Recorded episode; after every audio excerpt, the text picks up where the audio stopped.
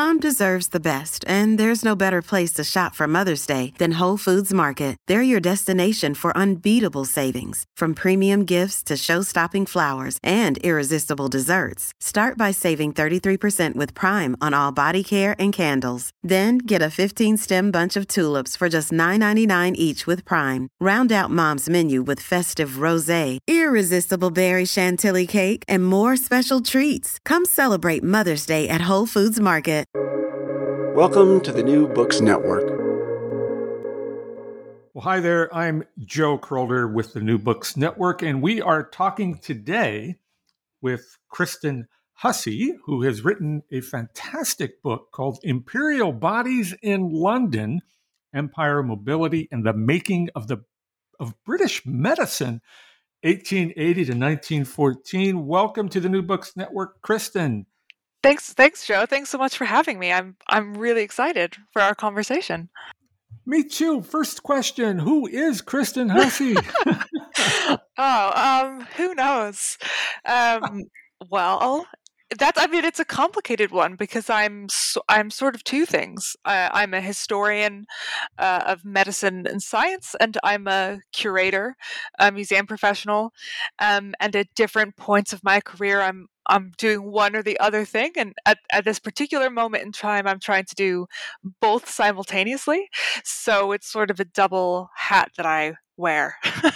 You are living the dream. My goodness. Uh, that is, is No, I, I got my museum credential as well as my history PhD degree, and I'm like, uh, will a museum have me? And the answer's been no, but it's okay. it's you know, it's honestly, it's really difficult, and it's I would say one of the things if I get asked to speak, you know, to groups the most, it's it's in the my capacity as a museum curator, and it's um, I think it's often his you know history students sort of have a an idea that it's you know it's one of the careers that you that you can have as a historian but actually you know to be a museum curator and a museum professional it's like its own vocation um, and while many museum curators are themselves historians that's often not what is getting you those jobs so it's it's a weird sort of relationship It, it, certainly is, and, yeah. and, it's something for our, our listeners to think about if you're thinking about going in that direction. uh, but I do want to talk about uh, the history of medicine and yep. what got you interested in that? Yeah, I mean, th- through my work in museums, um, I- have had a very.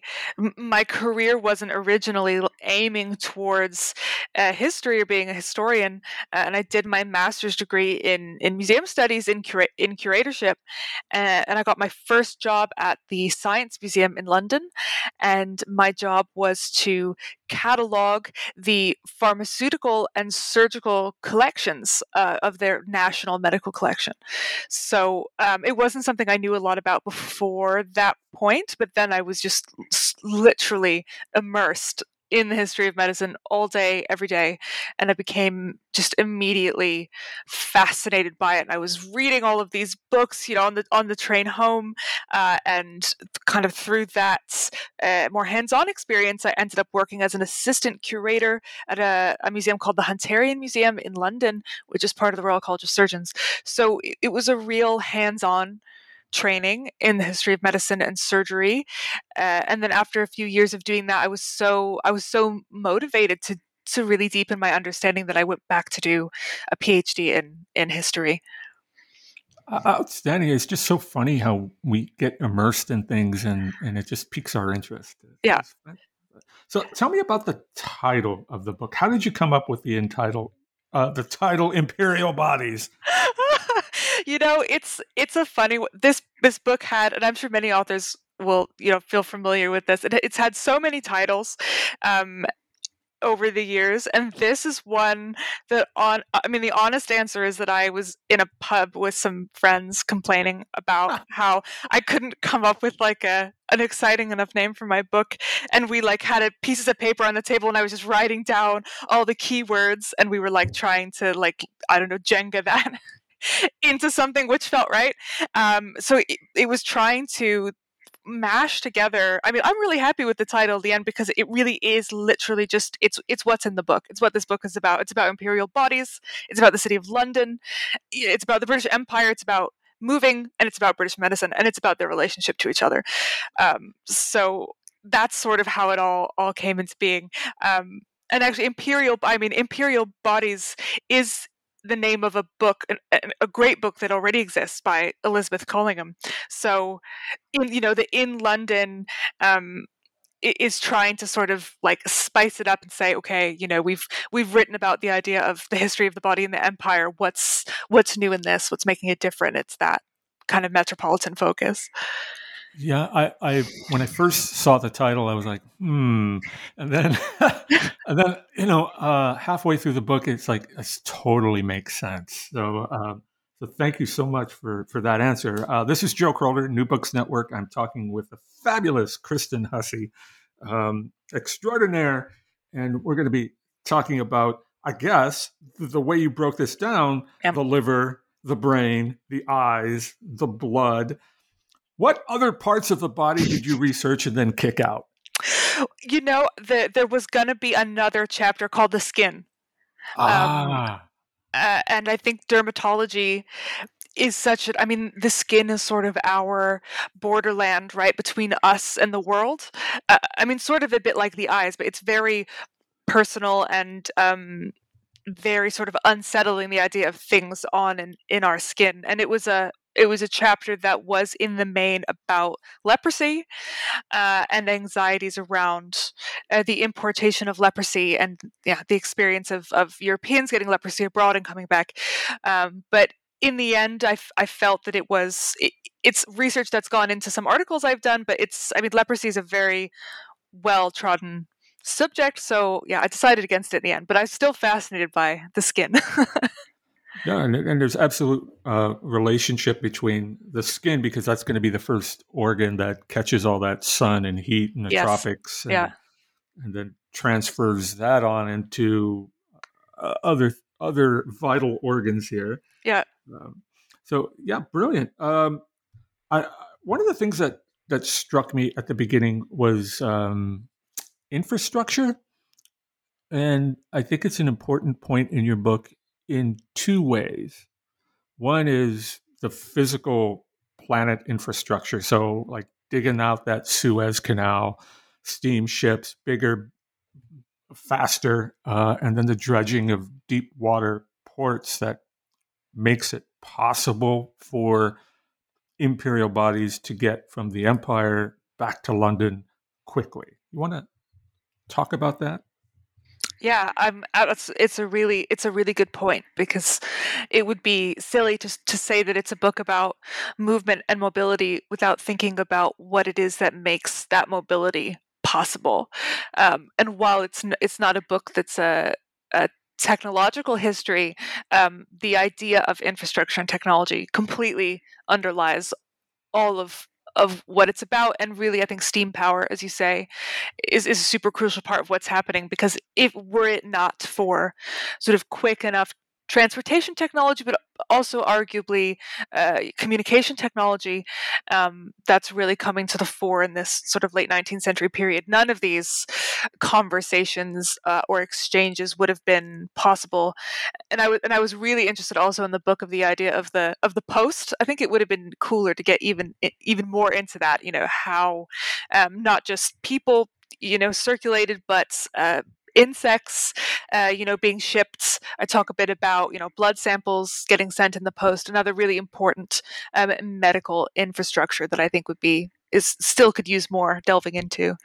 Yeah, I think there's one point in the book where you talked about someone shipping mosquitoes yeah. in the post from Italy to to London. Yeah. Um, I can't remember who that was. That Manson? It was. I mean, yeah, um, yeah he was part of, of the, the group of researchers, sort of a collaboration of Italian and British researchers that were coordinating that. You know, and it's it's it's such a funny logistical problem. How, how do you get live mosquitoes from, uh, you know, an environment warm enough to support them to England, quick enough for them to survive?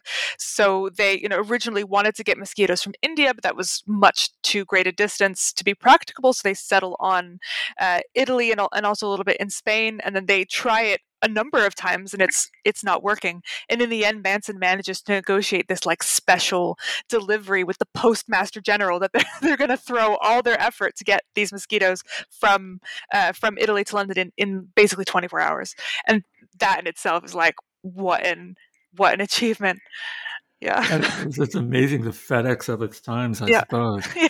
Uh, you know I, I, bring this up because um, uh, my I, I went to a, a, school in West England, Bristol, University of Bristol, and um, it's got this floating harbor. And, and to go up the Avon, you got all, all these locks um, to, to raise the ships up to get to that harbor. But at some point, the ships just became too big. And so, what Bristol is really, the port, is like this 18th century, maybe early 19th century, still okay, we can handle wooden ships. but you know, you, you then you go to London and, and you realize how brilliant London is for uh, handling steam. Um, I, yeah, I, I mean, there now I think I, have I lived in London for many years, and that's where I did my PhD. And I think sometimes people forget some of the inner docks, you know, somewhere like St. Katharine's docks, um, that that they ever were really docklands because it's been such a long time since they were used in that way. Whereas the the deep docks out, you know, you know St Albert's dock, they really feel they still very much have that kind of industrial feeling to them, um, and they are I mean, they are an important part of the city, but they're also just that little bit. It's almost the fact that they're a little bit far. Um, that that extra, as you say, logistical challenge that makes them kind of an exciting and interesting place because they're both a challenge to get um, pe- to get people there, whether it's people who are working there, people who want to go and arrive there, you know, and goods from that area. And the reason why, you know, the I talk a lot in the book about the Albert Dock Hospital as a particular site of medicine, which was made for the deep docks because if if you had a sailor coming off of one of those steamships with a broken leg or a serious injury there's no way they were going to make it to greenwich in time it's simply too far it's sort of hard you know the mind boggles at the the large size of the London docks in this period. Um, and just sort of because it happens to be there, it's this accident injury place that Patrick Manson's like, hmm, I think I can make a better use of this. That that tropical medicine comes to be what what it is. So the infrastructure is always there beneath it. And it's a good segue to talk about the other in- infrastructure that I, I, I I found fascinating in this book, and that's the printing of trade journals and magazines, the kind of the hierarchy of medical knowledge being passed around London at the time. And, and can you talk to that a little bit?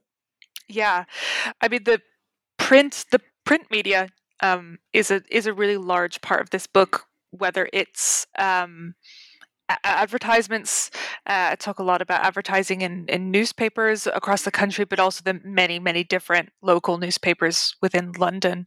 Um, uh, newspaper reports, um, you know, autopsy reports, court reports, uh, and then also the sort of specific medical surgical trade journals uh, it's just it's when i think about the print culture in the 19th century I mean, it's, it's, I think about it in terms of sort of the internet age almost in a sense in terms of how much information there is there how much there is to read um, and kind of the fascination people have with keeping up uh, with the news and how much information there is coming out you know from within the city and around the world. So it's both a, an exciting mat- material to work with as a historian but also quite overwhelming. And i think s- something that uh, increasingly historians now are arguing that when we work with you know 19th century print media, we have to be more cautious, I think, in in trying to understand what the different like purposes of, of all of those journals were. You know who, who is editing them? Who, who are they written for? What are the different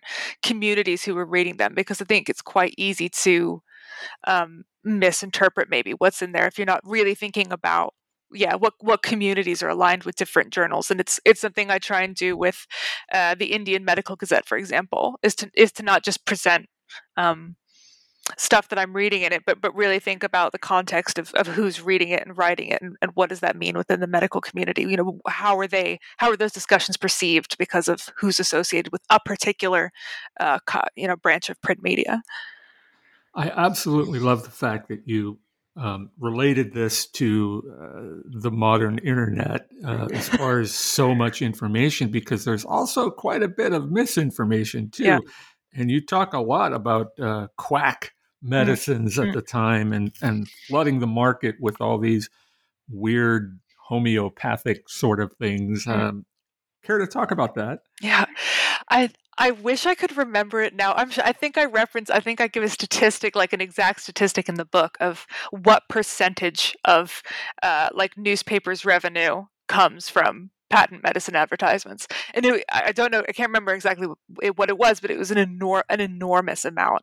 Um, and some scholars have argued that the newspaper industry was propped up by the sale of patent medicines. It was it was so ubiquitous in the period. And if if you work at all with Victorian newspapers, you know it's overwhelming the amount of of pages that are taken up by the selling of of yeah. So, sometimes I mean I mean very various right um, I talk in the book about there's a there's a big commission in the in the turn of the 20, you know early years of the 20th century to try and counteract the patent medicine trade, and they uh, they take to the lab right samples of what is in all of these uh, kind of mysterious medicines. Are they actually doing anything that they claim to?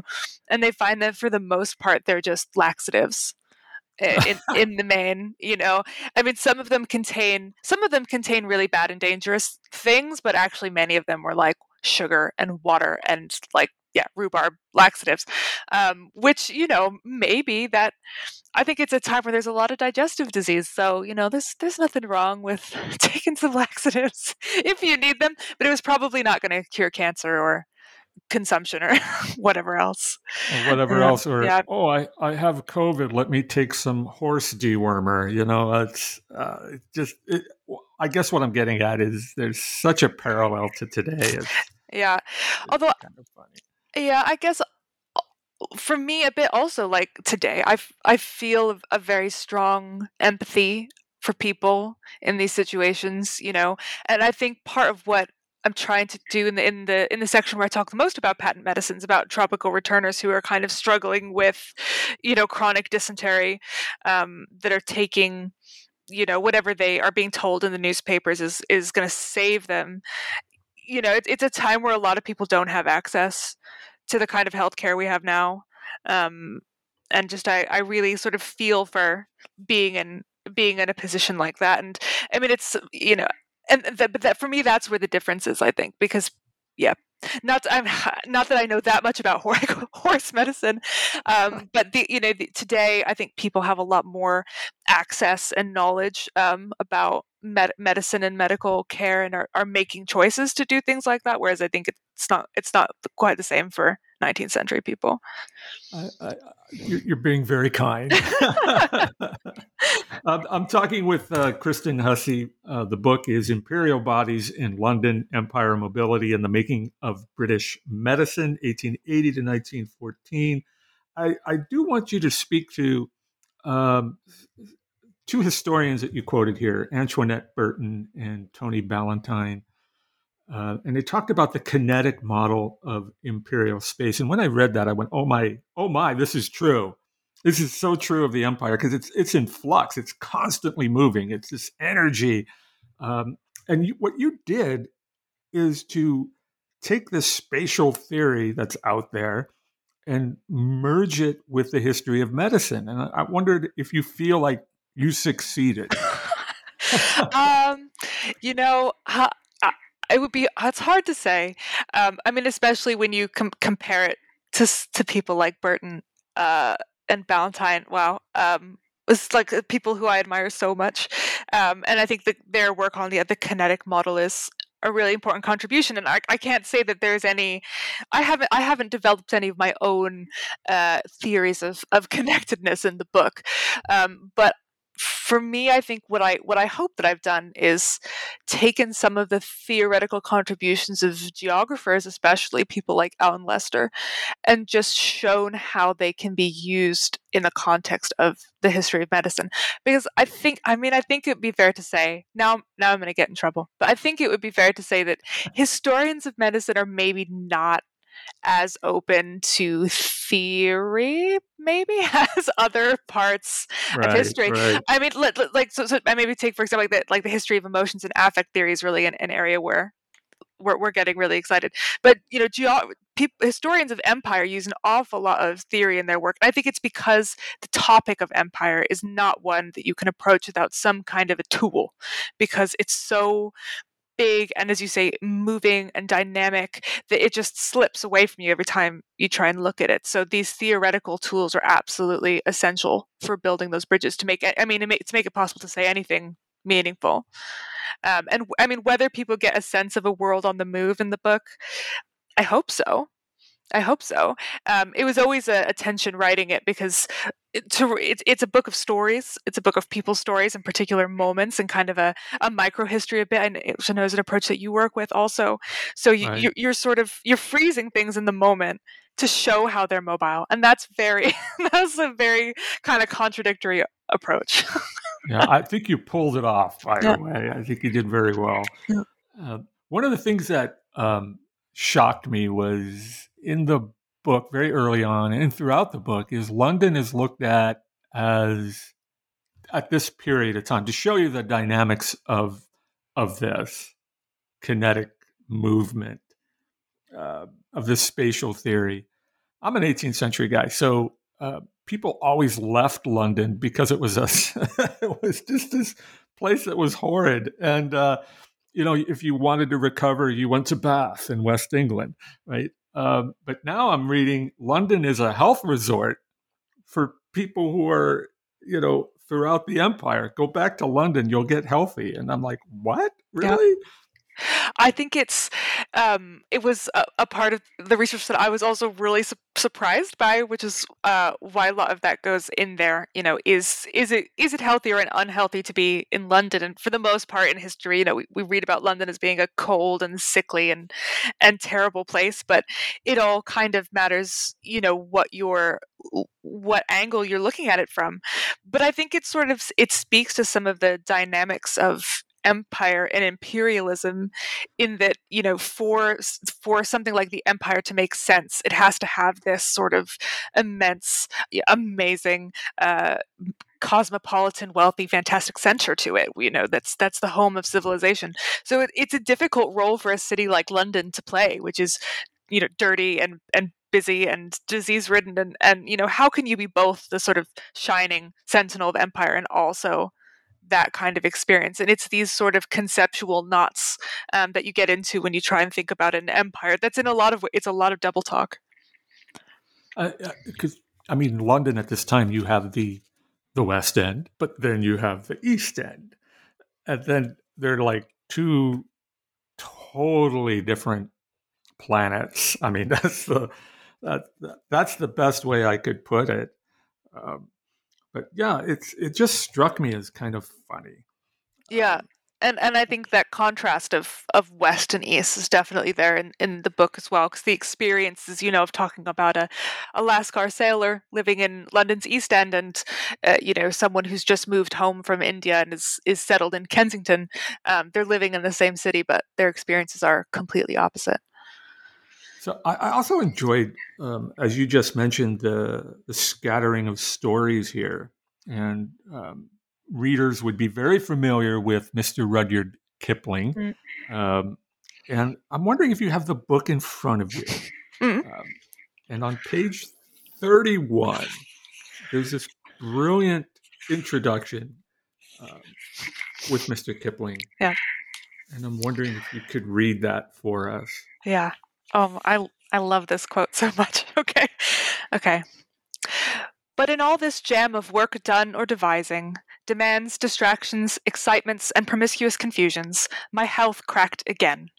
I had broken down twice in India from straight overwork, plus fever and dysentery, but this time the staleness and depression came after a bout of real influenza, when all my Indian microbes joined hands and sang for a month in the darkness of Villiers Street. Uh, I mean, poor Rudyard, but yeah. uh, at, at, least he's having a. I don't know. He's he's staying true to who he is. Yeah, but this yeah this sense of um of carrying with you you know, of having something living inside you, some part of your Indian experience that you're never got rid of. Um, and especially one that's uh, set off by as you say, the kind of dark, damp, dirty nature of London, um, which is you know almost a hazard in itself as much as having a dysentery bug. Um, it, i mean yeah it speaks to so much of it's it, many experiences of people like kipling uh, anglo-indians with a similar kind of experience. It just captures it so well i think.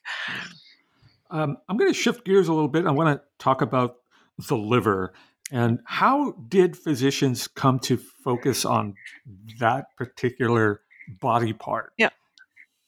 Yeah, I mean the the answer to that could be really long.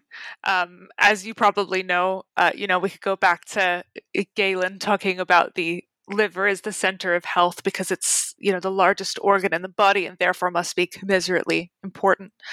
Um, uh, but I but I think in the 18th century, the liver becomes a really a hot topic um, of health, and the idea that you know unless your digestion is is correct, um, you, you can't possibly be well and it becomes even uh, you know there are a number of historians that argue it becomes very fashionable uh, to have a liver disease. To be bilious means that you um, you know live a, a luxurious life or you're someone who has the time to to eat and think. So by the time we get into the 19th century the liver still kind of holds this uh, important place in medical thinking but also in kind of in, in cultural thinking. Uh, and then it's really people like James Johnson, uh, the surgeon James Johnson, who who found a theory uh, for why it is that the liver is so central to the experience of people who've been in in heat and he's trying to make what what perhaps in the past was more associative he's trying to find the the mechanism the anatomical mechanism to explain why your liver uh, is out of sorts if you've been living in in India, even though there's some there's there's someone in the book who argues that it, it could be that uh, there's some kind of intergenerational tendency to have liver problems that we've we've been the British have been in India so long that we're now inheriting uh, disturbed livers, which I think is a really fun idea. um, no, it fascinates me because I, have been to India um, and uh, traveled throughout the tropics, and diet has always been immensely important. And mm-hmm. I, I go there and thinking, well, I'm in Rome, let's do what the Romans do. If I'm in India, I'm going to eat the finest Indian food. Mm-hmm. Um, I never got sick. Mm. Um, and, and I'm just curious how someone took the heat and the sun that hits you on the skin and you sweat, and then somehow that's the focus of the liver. Mm. Uh, it kind of threw me for a, a, little bit. Yeah, the idea of this this sort of again the skin, how the skin and the liver interact with each other. Um, that somehow through sweating or not sweating, um, it was inhibiting your liver's production of of bile and that if you know if you sweat too much um, then you'll you'll stop being able to sweat and then your liver will become really stagnant. The only thing you can do is is take baths and kind of rub yourself briskly and um, but, but it's it does sort of make sense if you think about a body that's unaccustomed to heat.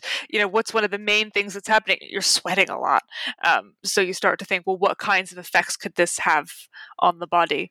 Um, but I, you know, I think that in the past, ideas of health are are so tied up with the gut, um, maybe more than we re- realize. You know, I think today we're quite like brain centered people, and I think in the past the gut was just so central to people's understandings of of balance and how their body stayed in balance.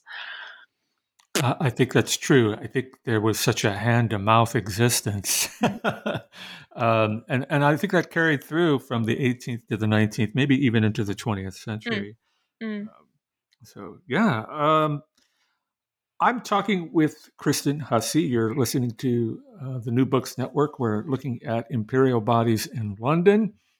And um, uh, one of the other things that fascinated me is this word that I used often and you use as well reciprocity. Um, so it's this, it's not just from the empire back to London, but it's also London to the empire and, and the back and forth that goes on mm. Uh, in, in this period of time. Mm. Yeah, I mean, I think it's um, it's Douglas Haynes who describes it as an imperial medical culture. Um, that it's it's almost you know pointless you know to, to, have arguments about is it one way or is it the other way? It's it's that it's all the same thing. It's all a kind of constant um, conversation negotiation um, remaking that's that's happening. Um, and i guess what i was interested in doing here is just trying to tease out some of those remakings and trying to understand some of the mechanisms that was mediating uh, you know what is brought in what's allowed out what's uh, what becomes sort of standard practice and what doesn't um, because it's I, I think it's fair to say at the end of the 19th century it's maybe not the kind of you know fluid exchange of ideas that that was perhaps more the case early on. Uh, you know, a lot of people who have done really great work around medical plants and the pharmacopoeia and showing, you know, how how Indian medicine was incorporated into the British pharmacopoeia in this sort of more fluid 18th century period. And I think in the 19th century, this yeah, this remaking, this connection is still happening. It just it takes a different form and is mediated by different forces. So that was what I was uh, hoping to find a way of of kind of grasping onto materially.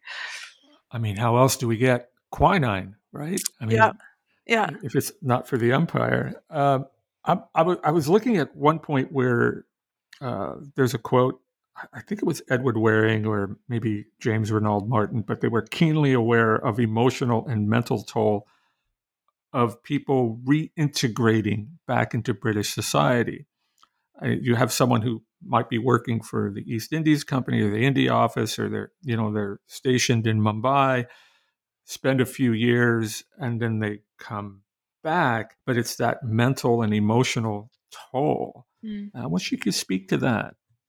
Yeah, I think it's it's a big part of the book. Um, quite a lot of the sort of the first half of the book really deals with um, the experiences of of people I call tropical returners or or ex-colonials um, and sort of the the costs of empire in a sense um, what it what it takes to be a part of that imperial machine which are which are very different depending on I mean, class is an, an important element because there are stories in the books of very working class soldiers um, who are drafted into the army because they have no other choice, um, and then are, are sent abroad and you know perhaps they become ill or it's just really challenging for them to be away from their families and then they end up back in london with absolutely no support or training whatsoever so it's often little surprise we find them you know dragged in front of a court um, for for stealing because they're starving or they've become addicted to alcohol and therefore they're in the asylum.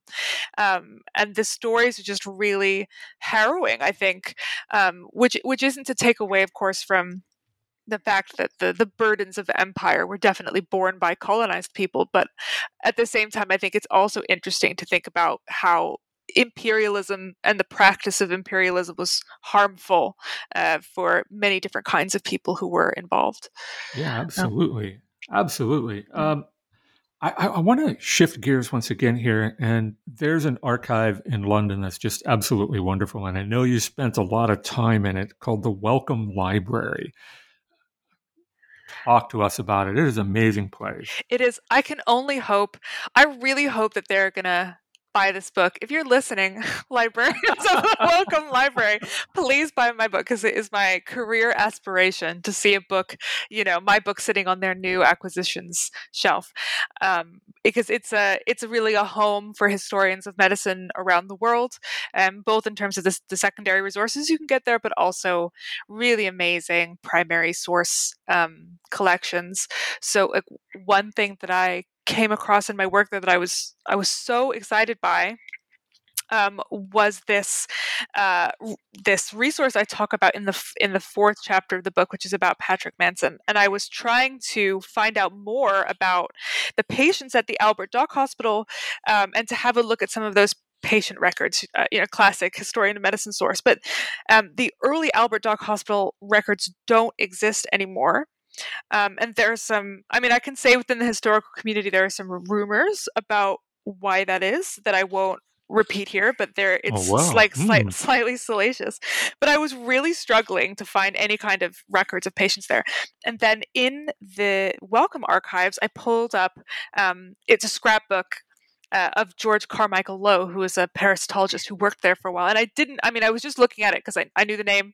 Uh, and then at the front of this book, like almost like j- jotted kind of on the cover, were these lists of patients and patient names and times and dates of people at the hospital who were part of a, a study on on like wow. blood on bloodworms on filariasis. And it was it's a very incomplete record, um, but I I use it to make some statements about um, the kinds of patients who who were were part of the research that they that they did there and what role that race played but it's just it just goes to show like you just never know what you're going to find in the archive i know for from my experience not only what you just described being finding things that just fit and like oh my um, this is really going to help me um, but also the people that are archivists mm. and that help you out. Did you find that at Wellcome Library?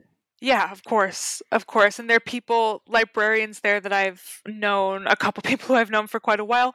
Um, also because I mean, I think I'm immensely privileged to have been for a time a part of that world of uh, curators and librarians and archivists who work so hard to preserve and share the history of medicine um, in in London and, and in the UK. And it's it's quite a tight knit group of people who try and support each other because it's, I mean, like so much of the practice of history in the United Kingdom at the moment is really coming under fire in terms of uh, resources, in terms of staffing, and it's just absolutely irreplaceable uh, knowledge that these people are um, working hard to to save. It's it's yeah a really amazing group. Yeah, thank you for talking uh, to us about that because archivists play such a vital role in what historians do, and and I never really get a chance to talk about it here on the New Books Network or with other people, but in, this case, I think it's warranted to talk about how amazing the staff is at the Wellcome Library. Yeah. And also, and I will also say, at the London School of Tropical Medicine, I, I spent an enormous amount of time in their archive. Yes, yes. Um, and what what generous people.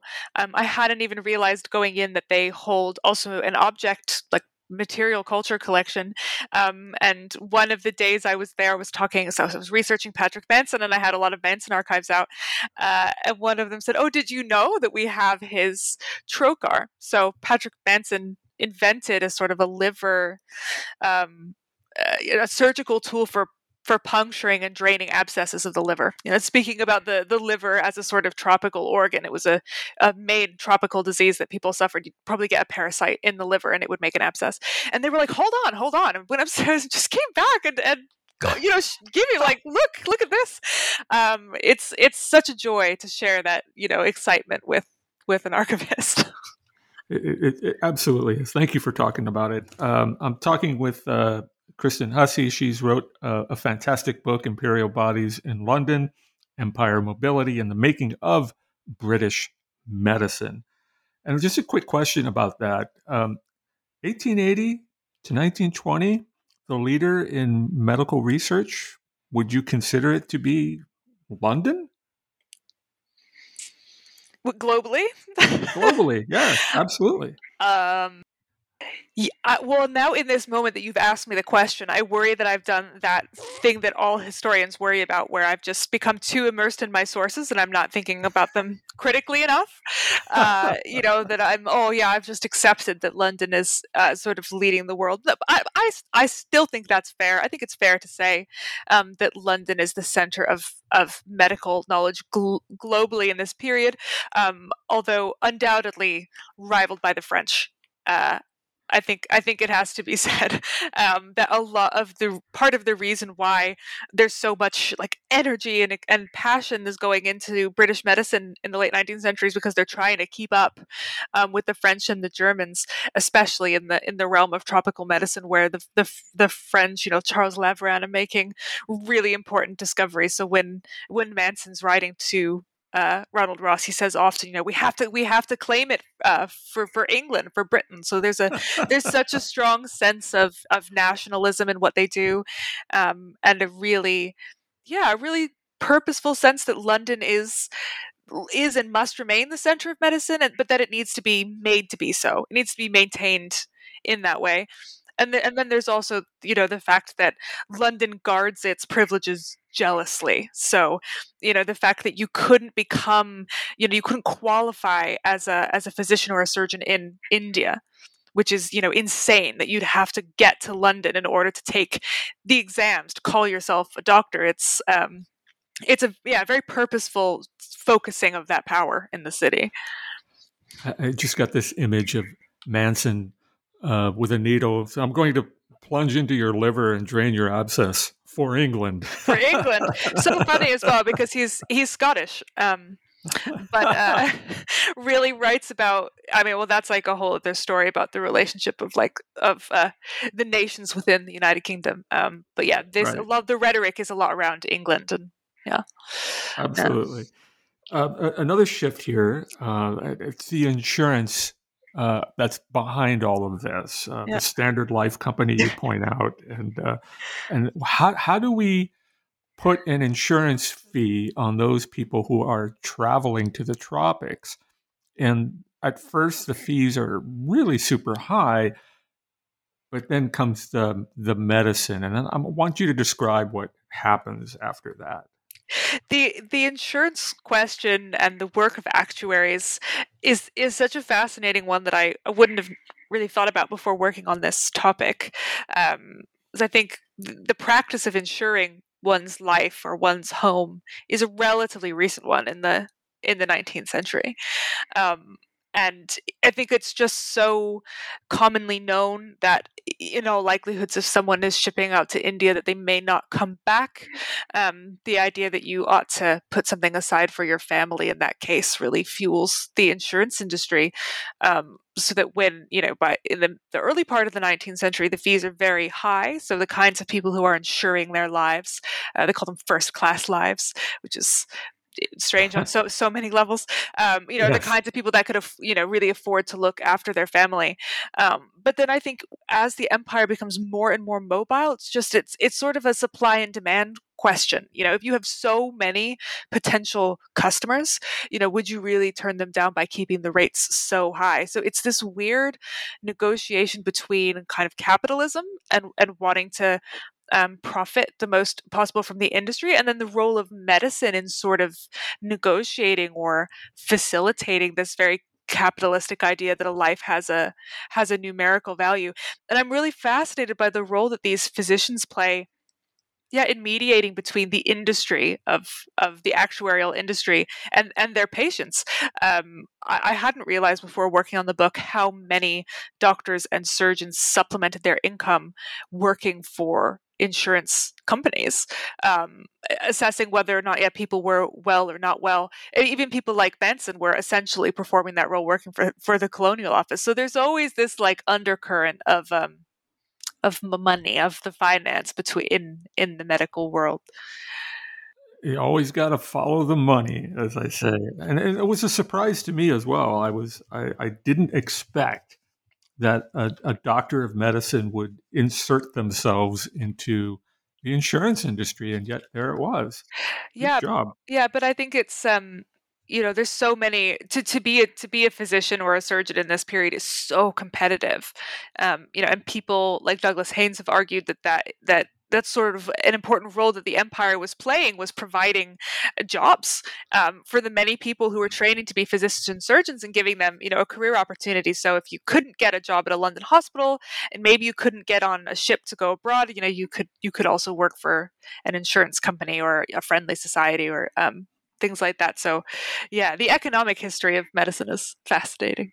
Absolutely fascinating um, one part in your book, well, I'm, I'm, going to switch over to the brain now, and again, here's here's the sun, here's the tropical heat beating down upon these uh, British bodies, and uh, and then there's some people who claim, uh, I think it was uh, James Martin, who looked at this and saying, well, Europeans are just going to droop and degenerate, both physically and mentally. There's no doubt about it, and and then you also quoted some uh, medical folks in the American Philippines that are kind of noticing the same thing. And if, if, if, let's talk about that.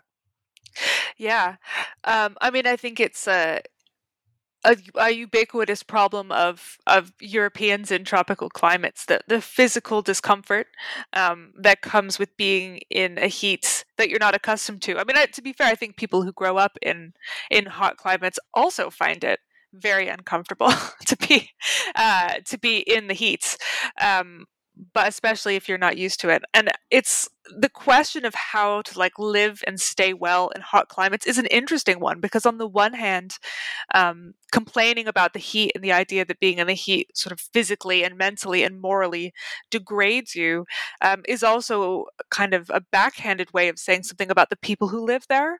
Um, you know, sort of implies that you couldn't be uh, intelligent and, and civilized and sharp if you'd grown up in those climates. Right, so right. it's a sort of negotiation of bodies that says, you know, well, the, it's partially the reason why you know Europeans go insane in the tropics is because our brains are so superior. It's not made we're not made for living in these sort of dark, uncivilized um, lands. But uh, and on the, but on the other hand, there are, are gen, like genuinely physiological um, effects that happen from from being exposed to extreme heat.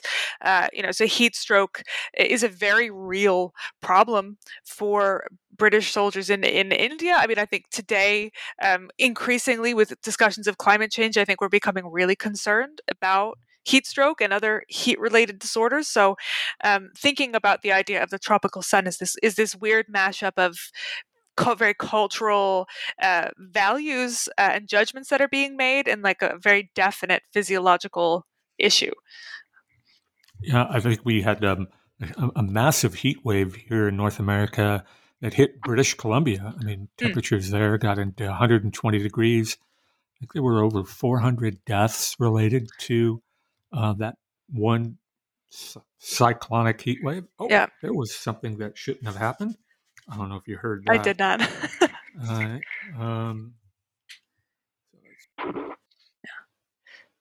but, yeah, I like. I I think this discussion about heat is is an important one.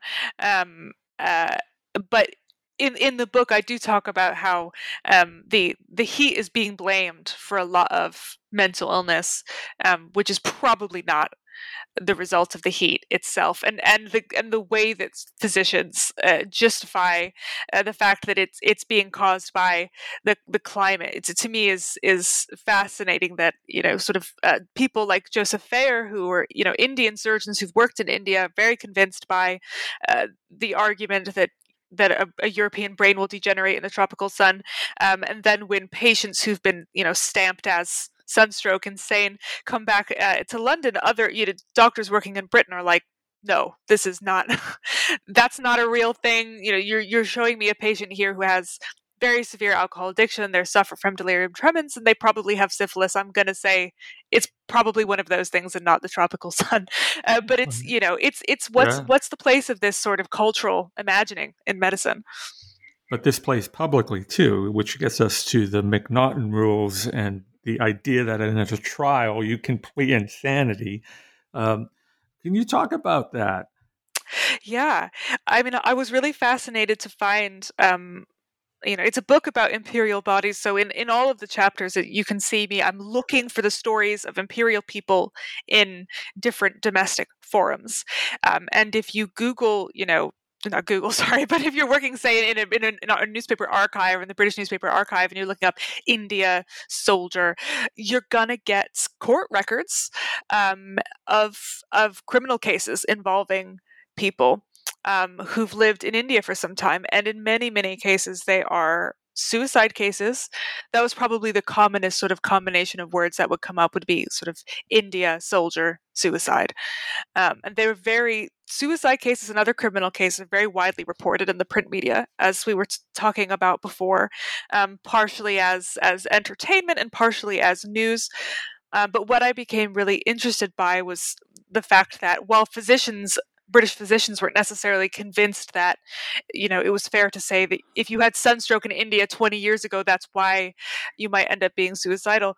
It, it was an idea that had a lot of cultural capital, and it was an idea that uh, that you know judges could grab onto and juries could grab onto and families could grab onto and say you know it is it's so it's such a hard you know toll being in India that it must explain why these people had such sad lives. So I argue in the book that it becomes this sort of escape route um, of explaining, you, you know, mental illness or explaining potential criminal behavior as saying that in terms of sacrifice. You know, the reason why this has happened is they sacrifice their brains, their bodies, and their mental well-being in the service of empire. So the idea that the sun has these long-term and insidious effects have, serve a really important purpose uh, for for people, for families especially, rather than thinking about uh, suicide, which was at the time a, a, a criminal a criminal act. Yeah, um, I want to talk about the East Indies Company. Um, I know they're big. uh, the thing that surprised me the most is that they had their own surgeons. Yeah, okay, I can see that. And then they had their own asylums. I, I was I was just plastered by this. So I, I, guess I want to talk about the asylum end of things for how how how big an industry is the asylum industry at the late 19th, early 20th century? Well, I think by by the early 20th century, things are winding down a little bit. Um, but in throughout the 19th century, people talk about the you know the Great Confinement, the idea that somehow previously there hadn't been that much mental illness and then out of nowhere you get this i mean what's genuinely like a big business of asylums. And what the east india company does is they they found a private asylum. So this is very very common where you have basically one or two uh, physicians or alienists who rent a house um, and they kind of live in with their patients. So it's not quite an institution in, in the way we think about now. It's it's like a sort of domestic environment in which people are cared for. Um, and so this is an arrangement that the East India Company comes up with um, to deal with uh, employees or even f- families of employees um, who suffer from mental illness, whether while they're abroad in service or later on in in their lives, because you're always like kind of once you're an India office employee, you always are sort of their responsibility in a sense. Um, and then the the asylum becomes a bit overpopulated and it becomes a very expensive arrangement. And then eventually in the 1870s, they found a much more formal ho- hospital style asylum uh, in Ealing, which is just just outside London where they move. And then they, they have a lot of their patients are very old ex East India Company people from well after a time where the East India Company no longer uh, functions, you know, because you know, people who were working in you know, 1820 or 1830, and many of them are still alive in the end of the 19th century, um, right. um, even though time, you know, time has moved on, and they do they do get less and less patients uh, as the 20th century nears, and eventually the asylum um, closes down. Anyone that's left is sent really to military naval asylums. Yeah, yeah, and this is a good segue for me to ask a. Uh, not to ask, but to point out one of the things I'm fascinated by is the is the competition and the need for imperial bodies. Mm. And and there was there's a scene in the in your book, Dr. Patrick Manson on Queen Anne Street. Hey son, come in here. I'm going to want you to get stung by these malarial ridden mosquitoes. yeah, I, I told this story at an event recently, um, and someone asked me afterwards, "Oh my God, did he did he die?" I just want to be clear that Patrick Manson did not kill his own son by infecting him with malaria. Um, yeah, so the there's definitely, as you say, there's such a competition amongst medical practitioners uh, in the late 19th century to get their hands on uh, people who've lived in the empire in in some senses, but especially, um, you know, non-white basically black and brown people you know bodies that are perceived as very exotic. It's it's very illustrious for a physician to be able to work on someone like that because then they can show them at the clinical society and who knows what kind of exciting things you might find. But if you didn't have a, a patient like that to work with um, yet you could try and make your own uh, like manson does by uh, doing a trial uh, with malaria malarial mosquitoes where his son is bitten. And I, this was a, a consensual trial I will say, because at this time Patrick Manson's son, uh, who's also called Patrick but goes by Bernie, I think.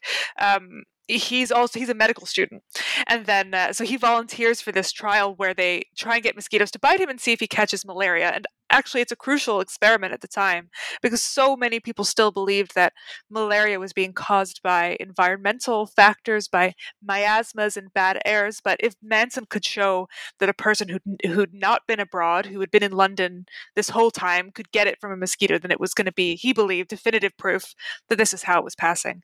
And then actually his son wrote a little uh, note about the his personal experience of it and published it in the british medical journal. So it was a real it was a real family affair I'm wondering if young Patrick took out an insurance policy before this thing happened.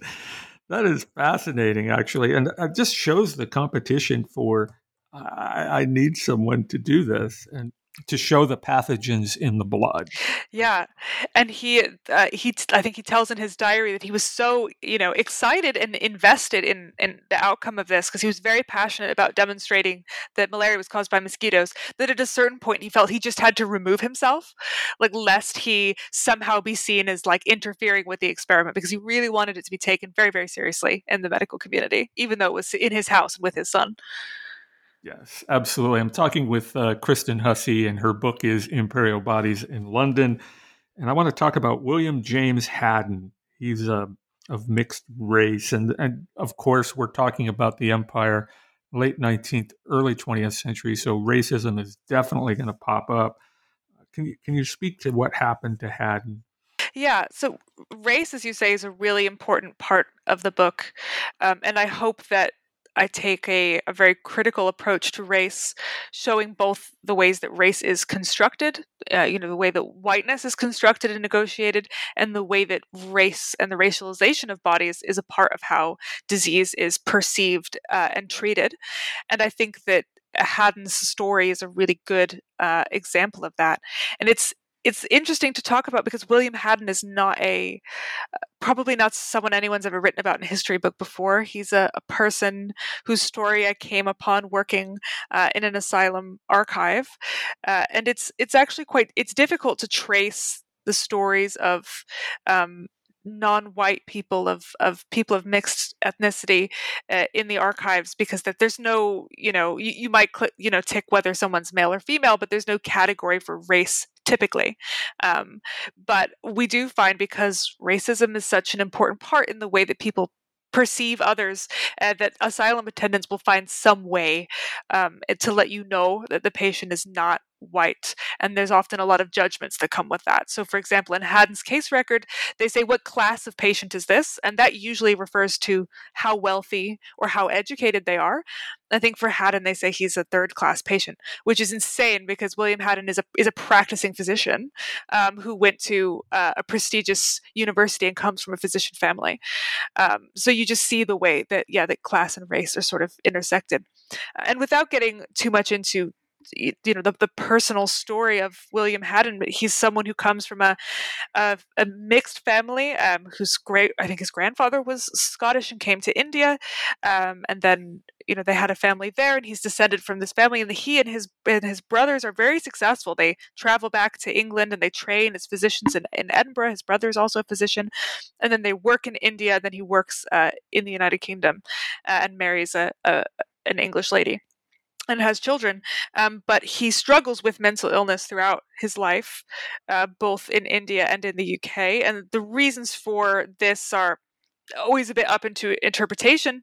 Um, and what I'm arguing in the book is that here is a case that you would totally expect to say this is sunstroke insanity. This is someone who's gone mad because they lived in India. That's that's what the that's what the diagnosis would have been if this was a white person. Um, but because it's not a white person, they make the argument that the insanity is coming from syphilis and that it's something to do with sexual deviancy. Um, so it's, of course, a very sad case. Um, it, it could well be someone who who eventually dies of, of the complications of syphilis. I, I don't know. We can only look at what the asylum attendants are writing. But what I'm trying to show is the way that, yeah, the bodies are racialized and the way that sort of mental health diagnoses change based on how the physicians perceive the person. Uh, and, and that's a good segue um, to, to the diversity uh, of the empire. Um, but uh, I have to kind of close this out here, and and I, I, think your book is so super timely because it, it, well we're in the midst of our own global pandemic right now, and it has proven to be a rather diverse, uh, ever morphing uh, virus and attacking so many different people from around the world. And, and, then I'm looking at your book, which was Imperial, and, and it, I just can't not help make the parallels between kind of I guess congratulations, you wrote a book during uh, published during the pandemic. I don't know. oh yeah, uh, that's true. I mean, I think in when uh, my uh, when I was th- thinking about my book in terms of the pandemic, I thought to myself, "Oh no, I really should have written a book about infectious disease because really I've written a book about chronic illnesses uh, and kind of mental health issues and um, malaria and things that come back over and over again. Um, but at the same time, I think um, we've we've dealt with ec- epidemics so much sort of throughout human history and sometimes in those epidemics which are very sad and of course very important we can overlook um, a lot of the day-to-day health issues and i know that's also been an issue with coronavirus people who can't get the cancer help they need people who can't manage chronic conditions they have so i, I hope that it's also sort of a, a plea to think about um, yeah to keep a, a bigger picture. So kristen what are you going to be working on next Oh, um, well, I, my current project actually, um, I'm currently a postdoc at the University of Copenhagen, and I'm doing work which is a little bit different about the rhythmic body uh, and the idea that our bodies um, live in a rhythm and cycles, and how the idea of time and timing influences health and disease in the late 19th century. So, again, a lot of interest in speed, interest in technology, in electricity, and how um, sleeping and eating and these day to day rhythms are affected by modernity. Magnificent. I've been talking with uh, Kristen Hussey. Fantastic book, Imperial Bodies in London, Empire Mobility and the Making of British Medicine, 1880 to 1914. Kristen, thank you so much. Thank you so much for having me, Joan, for some really insightful questions. I really enjoyed talking about that.